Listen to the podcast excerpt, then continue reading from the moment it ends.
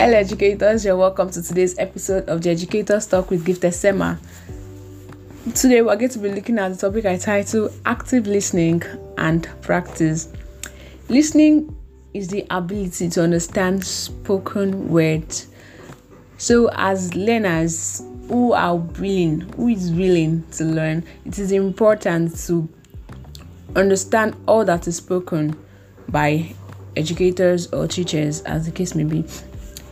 So, one of the ways to achieve the process of active listening is by focusing on what is being said. Your mind, your attention should be fully on what is being said.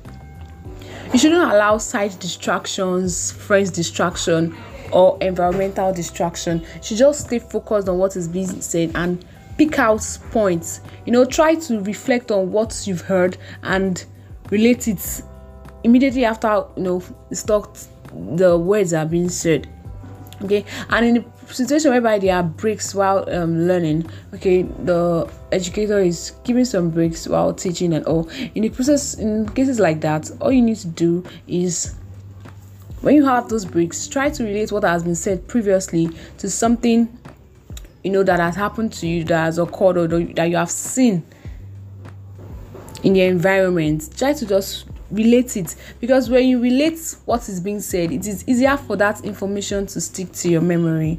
Yes because immediately the thought of that particular thing comes to your mind. All you tell yourself is oh this particular thing it's related to this. So it is easier for you to you know um, bring it back to your memory. And human memory is programmed to you know remember fictions stories stories events that happen.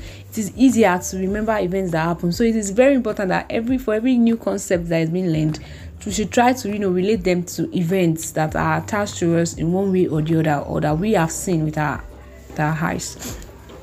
So active listening is also important in learning because if you if a concept is being understood but just from you sitting down sitting to listen to what is being said. If your concept is being understood then definitely you can always retrieve that information.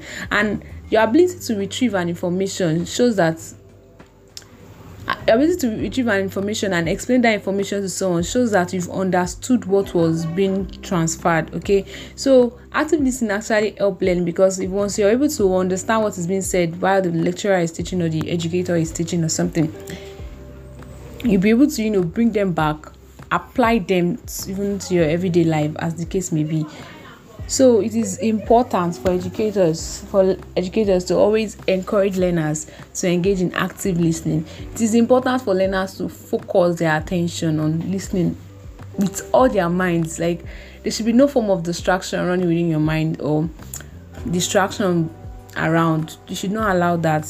It disrupts learning okay i was speaking to a student some months ago and she said i don't i'm not the type that reads so much books but if a lecturer can explain a particular concept very well i don't even need to take up my books to read. That was what she said because she's this kind of person that for her our, our learning style is via active listening. She learns more she learns better by listening actively. So people like that if she has lecturers or educators who are not good in delivery, like explaining a concept, she might have issues with learning. Okay, but if they are able to explain it in the most simplified way to her, definitely she wouldn't have problems. Said that is our own style of learning, active listening. And she said when she listens like that and she picks the points, she's able to retrieve them at any point in time. So it is important because you can always use active listening to your advantage. It's one of the strengths in learning. If you can listen, pay attention and listen actively, definitely you should do that. You'd be able to work around things you're learning. So aside from active listening, another thing we need to you know put in place, educators need to encourage learners to put in place is practice you know you can't you, can, you can't go wrong with practice at all you can't go wrong with practice it is important practice means doing something repeatedly you know for mastery to be attained then definitely there must have been repeated practice repeated action you can't just be a master or an expert within a day. You there have to be some level of mastery. You know, you have to keep doing that thing consistently. See, I can't call you I can't call you a master in a field except I've seen you do that thing repeatedly. It is when you do things repeatedly you master it. Honestly speaking, if you don't do things repeatedly, it's it can be part of you.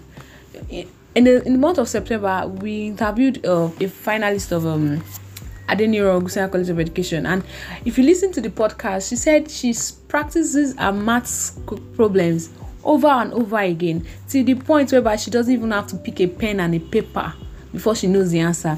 See, that is mastery. That is someone that has learned, that has studied repeatedly, repeatedly and continuously. You don't, you don't, you don't.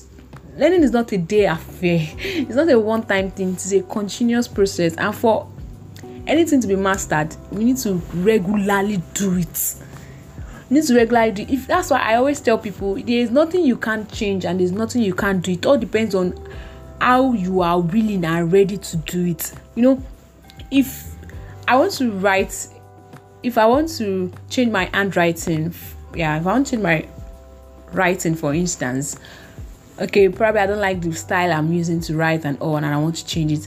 All i need to do is try to change the way I write my alphabet, try try to change the way I join my words together, and ensure that I keep on doing it. You see, at first it's going to I my pace will be slow, but when I keep at it, I would be fast. I remember when I was in the junior secondary school too, I was trying to change my handwriting actually because it was so big, rough, it makes my notes look it makes my notes look so rough and all. And I felt I needed I can I could do better. Yeah, I felt I could do better, and I needed a final handwriting. So what did I do? I just I tried to change. Although while I was changing, it it became tiny at first. You know, it became so tiny and all. But we, and I was very slow. People will even like ah see the way you are writing. They say it in Yoruba then I would then see writing. I don't even know how they will explain that, but they're trying to say that I'm trying to make my writing so small and tiny and all. So they, they, they do say that to me, but and I was slow at, at some points at first. But as I continued, as I kept at it, I realized that I improved. My pace became faster than the way it was. And now my handwriting is far better than the way it was way back because I, I consciously improved on it by practicing that style and method regularly. So also for concepts, for mathematical problems or any calculation problems it is important to always practice you know if i keep reading chapter one of a particular textbook. If i read it today read it tomorrow read it next tomorrow or read it three times daily for the next one month please uh, there's no way you will ask me a particular question that i wouldn't know it because it has become a part of me already. I've, I've, I've read it to the point that it's not like i could even wake up and just start saying chapter one introduction says this is this and that and that and that. I move to types. This is this and because it has become part of me. I have read it to the point i already know it.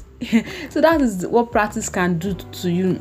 It becomes so part of you that you now begin to do it freely easily. You will not even feel tensioned about it. So for everyone who desires academic success or excellence, it is important to always engage in active listening and practice. When these two work together, you'll be amazed with God on your side, you'll be amazed at your astounding success. So that is all we have for today's episode of the Educator's Talk with Gift Esema. See you again, same time next week. Do well to share with your friends and share your comments. Thank you.